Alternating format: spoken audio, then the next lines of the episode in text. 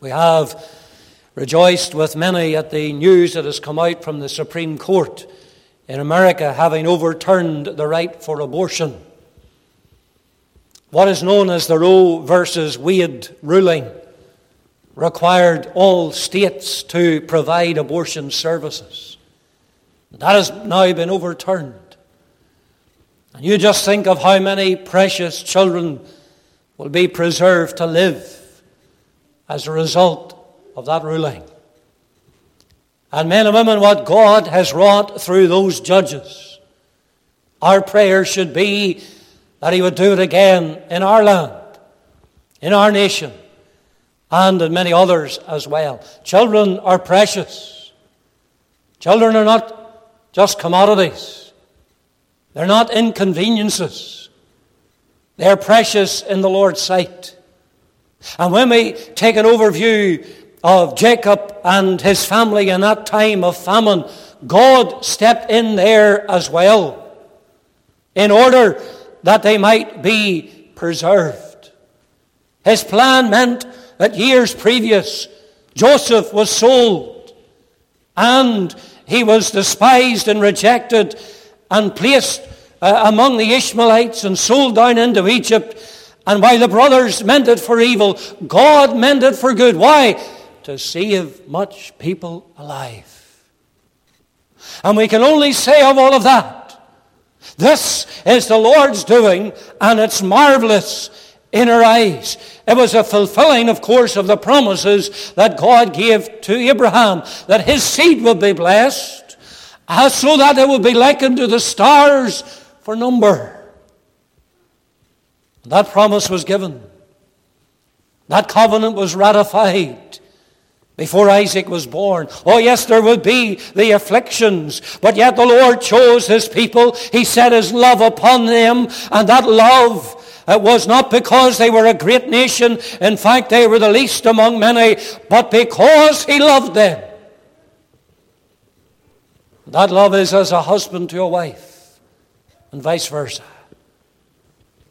But how tragic when that love is adulterated for that's how it is described in this chapter, in Ezekiel chapter 16. Israel were unfaithful to their God. In fact, the imagery used in these words is unforgiving. It's graphic to the extent that C.H. Spurgeon believed in Victorian England a minister could scarcely read it in public. But it's not to the closing words of this chapter that I draw your attention to, and it's a very lengthy chapter, but rather to the opening words. The people of God are often termed as the Israel of God in the New Testament setting. And yet as we preach, we are conscious in any congregation such as this, there are those who are still strangers to the covenants of promise, having no hope without God in this world. And as such, I desire to bring to you a word to your soul. It is of a God of compassion. I want you to come with me. You'll notice, for example, the condition. The word that Ezekiel was to receive from God at this instance is one that graphically unfolds Israel's beginning as a people.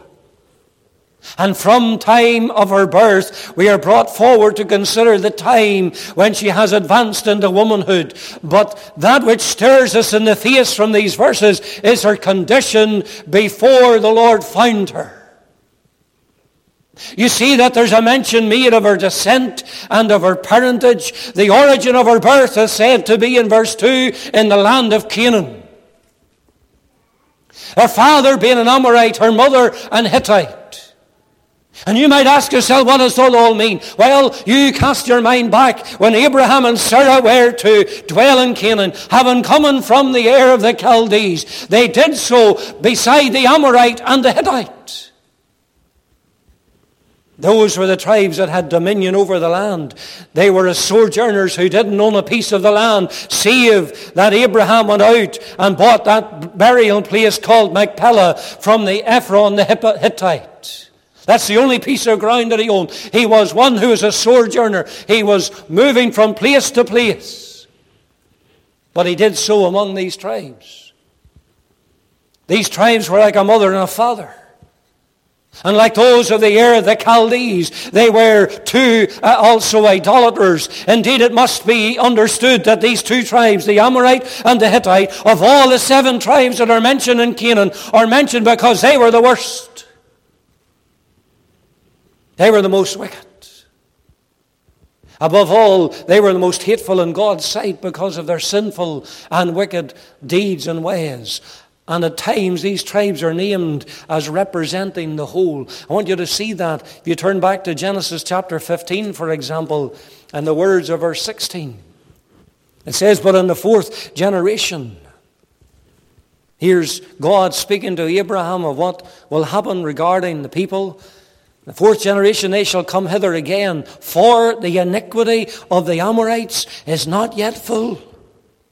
Their cup wasn't full, and the Amorites there is used to represent all the tribes. Genesis 27, just to give you one other example, verse 46 this time. Genesis 47, 40, 46, and speaks to Rebekah. Rebekah said to Isaac, I am weary of my life because of the daughters of Heth. If Jacob take a wife of the daughters of Heth, such as these which are of the daughters of the land, what good shall my life do me? A mother who has a great concern lest Jacob would take one of the daughters of those tribes of the Hittites. Their way has vexed the heart of Rebekah. Suffice to say that to connect the people of God to such a parentage was one of the most impressive ways that could be used to mark their sinful and their depraved condition and nature. They were classed with the most vilest and the worst of mankind. And having done so, he then proceeds to speak of their destitution and of their pollution. Look at verse 4. And as for thy nativity in the day that thou was born, thy navel was not cut, neither wast thou washed in water to supple thou wast not salted at all, nor swaddled at all. The image that is given is one of, uh, of who was born despised and rejected. A little infant was denied the very basic of care. There's no washing of it. Uh, there's no bandaging of it. Nor is there applying of salt to prevent disease. It's a miracle that there was life at all. And of course, this details the desperate condition that the Israelites were in when in Egypt, where there was that great affliction and oppression, and in when, in very uh, real sense, there was imminent danger of being destroyed. The sight of this child was unpleasant and one of being polluted to the utmost. And see that the condition is one of being disregarded. Verse 5. Now mine eye pitied thee to do, none eye pitied thee to do any of these unto thee, to have compassion upon thee, but thou wast cast out in the open field to the loathing of thy person in the day that thou was born. In the day in which he was born, there was a casting forth. She was considered to be worthless, so polluted that she is one who's cast out and abandoned to the elements of nature. Egypt is that open field into which she was cast. There she had no protection. There, there was none who had compassion uh, upon her. Uh, certainly not from the government they were under, but on the contrary, they were ruled with rigor and their lives embittered. They had no encouragement given to build up their families, no help to build up their estates, no friends or allies or strength to uh, help them in their interests. Everything about her was repulsive. There was nothing of beauty in her condition that would have struck a chord of compassion from a sinful parentage, polluted and rejected and appointed to die. That's her condition. And dear people, you bring that all together. And so it is with a sinner born into this world. As far as our parentage is concerned, in the day that we were born, we were shapen in iniquity and conceived in sin. Our understanding darkened, our minds alienated from the life of God, polluted with sin, while rendered as loathsome in the eyes of God. We were those under the pollution, power, and guilt of sin. Wallowing in it, deserving of the wrath of God, liable to punishment for it, trodden underfoot, neglected and despised, and both hopeless and helpless. And we have been so because in Adam we fell. We have been cut off, cast off and separated from God forever because of our transgressions. There has never been one born of Adam's race who has gone who has not gone astray, speaking lies from the beginning. Our mouth is likened to a sepulchre. There is none that understandeth. There's none that seeketh after God. There is none that doeth good. There's nothing of beauty in any one of us that would merit attention. Dear sinner, that is the condition of everyone. The traces and the marks of the fall are engraved and written upon each one of us. Our parentage is one of sin, our nature is one of pollution, and our destiny is one of appointed death and rejection eternally. And you think of that, is it any wonder then? That the Saviour during his earthly ministry was to say, Marvel not that I say unto thee, ye must be born again. Our condition is just like Israel. She's depicted in this image of the newborn child. The curse of Adam's sin is upon us. But my question to you is I wonder, do you know your condition tonight? Do you recognize it? But having shown their condition, he then speaks of the compassion. For it was in such a state that Israel were to experience the grace and the mercy of God. What a striking contrast is noted from all the evil and the pollution. There comes a compassion which they had never known. You consider it was seen in the visitation, verse 6 But when I passed by thee, this was something that was not by chance. It was a deliberate passing by that way, and without it, that outcast, newborn, and polluted infant would surely have perished. But what a mercy that there was this visitation. And we know that in the great plan of God, he was to raise up a man, one who will be deliverer, deliverer of Israel. We're looking at his life in the morning time. Of course, his name is Moses, that great intercessor between a holy God and a sinful people. This he did of his own sovereign good and goodwill and pleasure, and not for any worth or merit in them, not because of any goodness in them, not because of any righteousness of theirs. For this he did when they were in their blood, in their pollution, and in their guilt. He was God's man. And the message that he was to convey to the nation was one of salvation.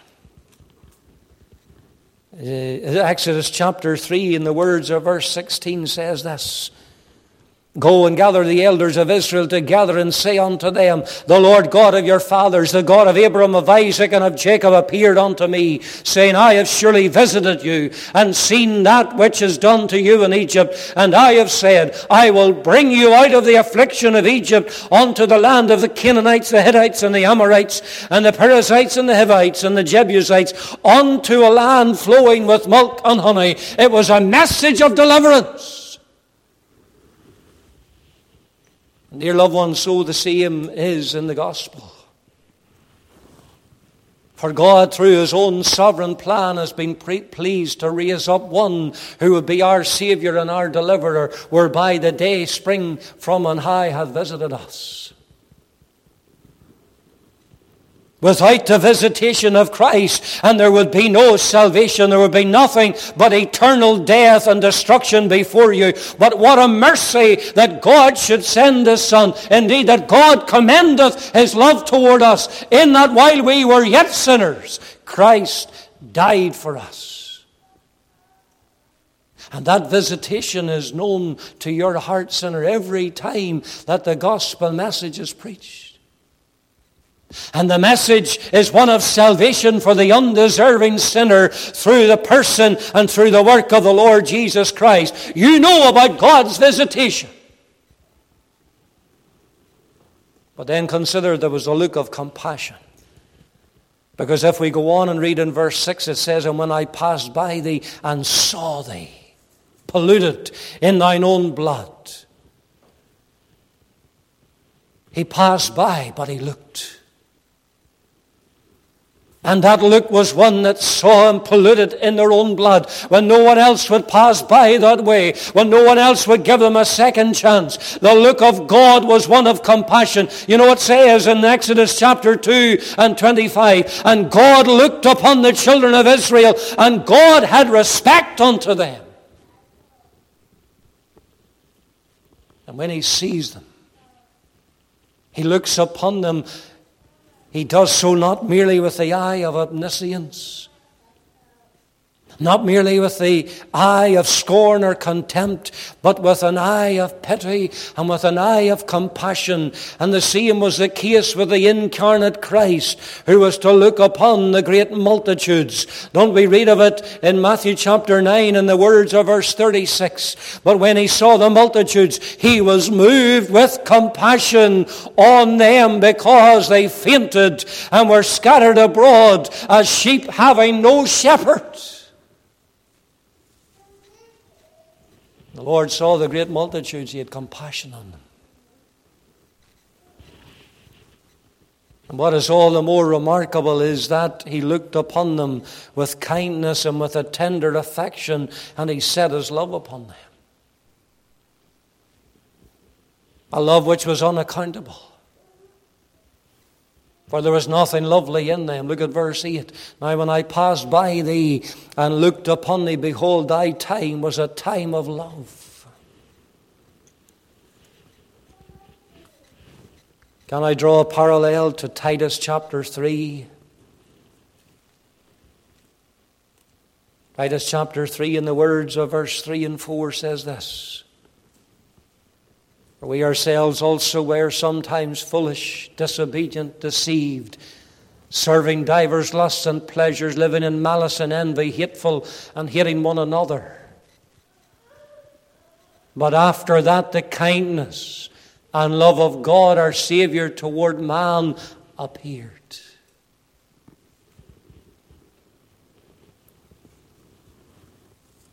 It is a time of love to your soul. But still, the message of the gospel has been preached to your heart. Even though, dear sinner, you have rejected Christ time without number. Even though you're one who is unworthy of the least of his mercies, as we all are. There's nothing lovely in any one of us that would warrant Christ's compassion, but yet his love is an everlasting love. And it was such that in obedience to the will of his Father, his love for his people meant that he laid down his life on that cross of Calvary. And we can say tonight, greater love has no man than this then a man laid down his life for his friends. Particularly at this time of the year, the 1st of July, we do remember those who gave their life, the ultimate sacrifice for our freedom in this land. But greater love has no man than this. You notice compassion meant there was a word in season offered. Verse 6 again. When I passed by thee and saw thee polluted in thine own blood, I said unto thee, when thou wast in thy blood, live. Yea, I said unto thee when I was in thy blood, live.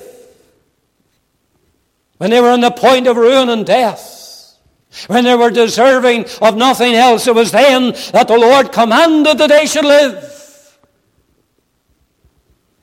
His eye pitied the poor and wretched little one. And with a word of his power, he bade it to live. It was as if the Lord was saying to this unwanted infant, I designed thee for life when thou was doomed to destruction and res- resolved to save thee from death. You'll notice three times over in verse 6 as you'll find the phrase, in thy blood. It was while they were covered in their pollution that the Lord was to speak the word of life to them. That word blood is in the plural. It's the same in verse 9. Then washed I thee with water, yea, I thoroughly washed away thy blood from thee, and I anointed thee with oil. If you have a margin against verse 9, you'll notice it's bloods. You see, there was the blood of the circumcision. But there was also the blood of the Passover lamb. God in mercy was to redeem them. And the message on that night of salvation was when I see the blood, I will pass over you. And dear sinner, the Lord can only be merciful to you on the grounds of the shed blood. And that was the prayer of the publican in the, in the temple. God be propitious to me, the sinner. It's the message of redemption through his blood that alone can give life to your soul. And that is the word in season that you need tonight. It is His word that quickens, how much is able to give life to the dead sinner, the life that the Lord gives and has purchased through His own life, life's blood on the cross. Is a life that is abundant and it's a life which is eternal. I give unto them eternal life, and they shall never perish. I am come that ye might have life and have it more abundantly. Dear sinner, have you heard the voice of the Savior? Then don't turn a deaf ear to it again. But heed his word. Be saved. For I bring before you one who's a compassionate Savior, one who is a compassionate God, as it is depicted even in these verses. But you know, there's one other thing I want you to see, and that is the change. What a change is wrought in this infant can be seen from the following verses. When God commandeth life, and by the way, when God speaks a word, it shall be done. This preacher can't save you. But God can speak the word. He can command you to live where you're sitting right now. Ere you get out of this house, this meeting house tonight, you can be saved before you reach me at the door. And when God commanded life, not only does it live and not only it doesn't die, but there's growth and there's the maturity. Look at the verse 7. It says, I have caused thee to multiply as the bud of the field. Thou hast increased and waxen great. Thou art come to excellent ornaments. Thy breasts are fashioned, thine hair is grown, whereas thou wast naked and bare. And we of course know how that can be applied to Israel. For from being that which was weak and in danger of perishing and being wiped out altogether, God was to make of them a great nation. A great multitude was to leave Egypt. Well, I want you to notice exactly the change that was wrought. You see, there was a covering instead of nakedness. Look at verse 8. It says, I spread my skirt over thee and covered thy nakedness. He was to cover her so that the shame of her nakedness did no longer appear. And when we think of this, I'm sure that your mind will go back a few books to the little book of Ruth. And you remember how Boaz uh, was to throw his skirt over Ruth as her Redeemer kinsman in token of the special favor that he would bestow upon her. It was a sign of acceptance.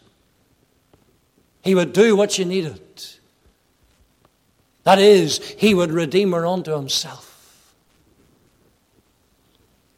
And the same is true in salvation, for we are naked and undone in God's sight, with nothing but wounds and bruises and putrefying sores. But in salvation there's a great change. For when the Lord speaks the word of life and we're born again of His Spirit, He covers us with a spotless garment of Christ's righteousness.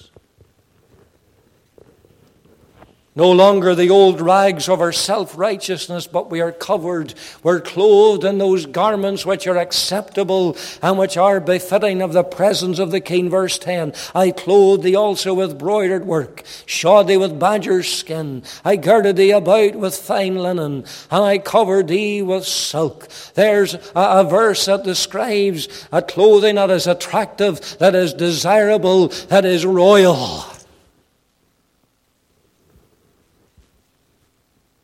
There's a covering instead of nakedness.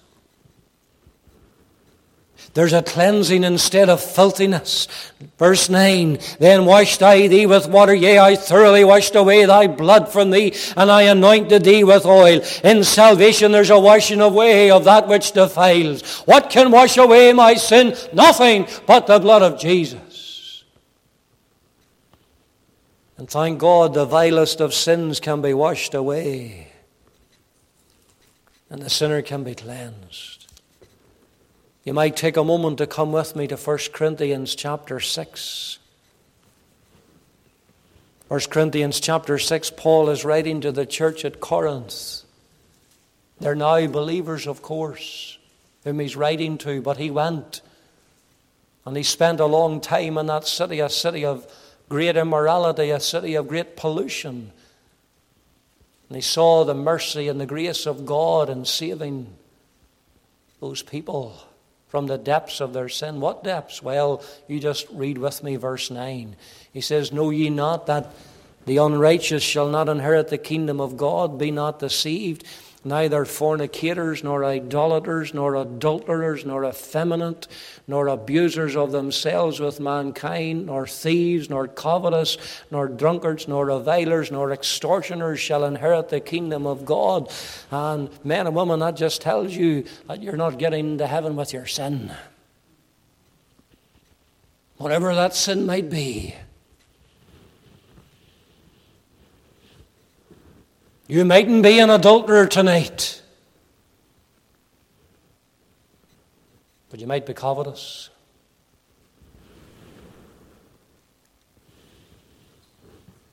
You might be at the old drink. You might have stolen in your life, but you're not getting into heaven with your sin. And Paul says, as he gives that list, he says in verse 11, and such were some of you. Don't forget that. Such were some of you, but ye are washed. But ye are sanctified, but ye are justified in the name of the Lord Jesus and by the Spirit of our God. There's the only answer, by the way, for the sodomite. They can be washed. God can save them. The effeminate is mentioned there. And God did it in Corinth. And He can do it today. He says, You're washed, but you're sanctified, but you're justified in the name of the Lord Jesus and by the Spirit of our God. You see, they're regenerated, they're set apart, they're justified. Man is corrupt originally, naturally, internally, and universally, nor can he cleanse himself by anything that he can do. God alone can. And this he promises to do, and he does so.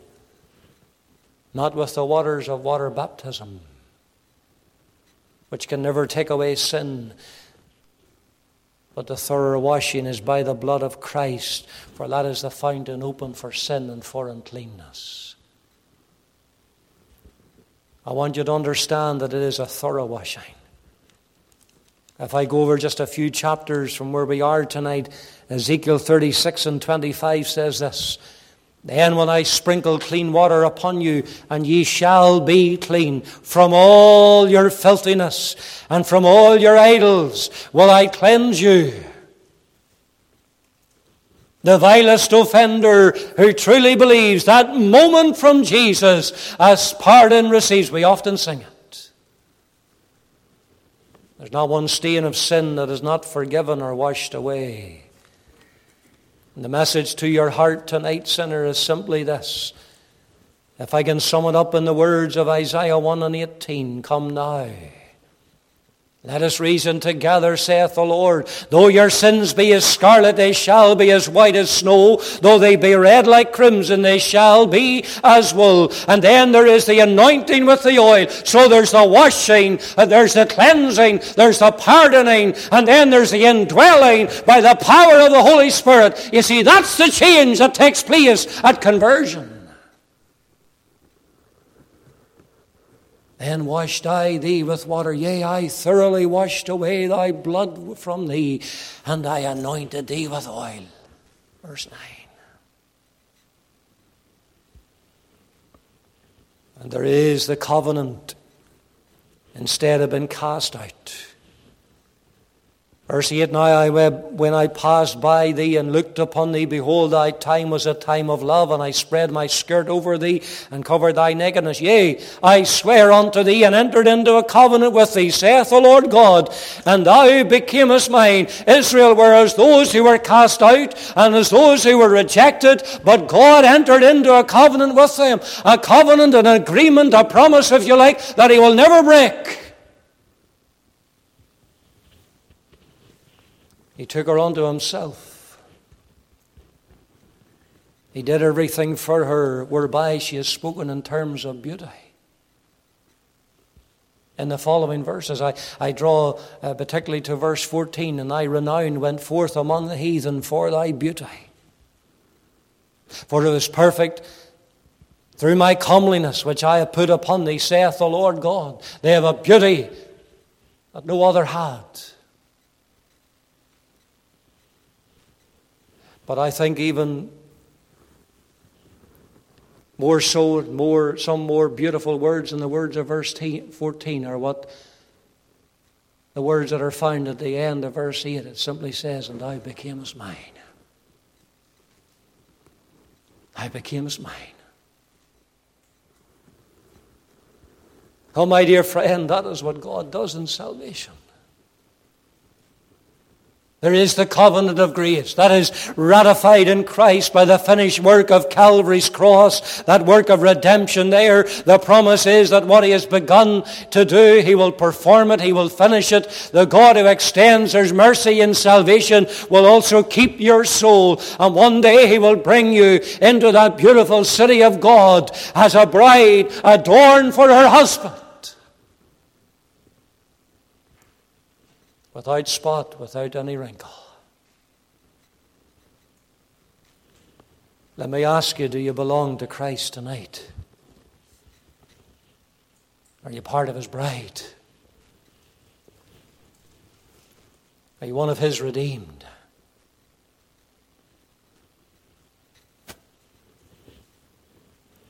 If not, then come now and be saved experience the change that only God can wrought in your heart and your life. Whereby you'll be able to leave this meeting house tonight saying, Preacher, I am His, and He is mine. The 3rd of July, 2022. The Lord said to me in salvation, Thou becamest mine. I'll tell you the best Sabbath this year for you.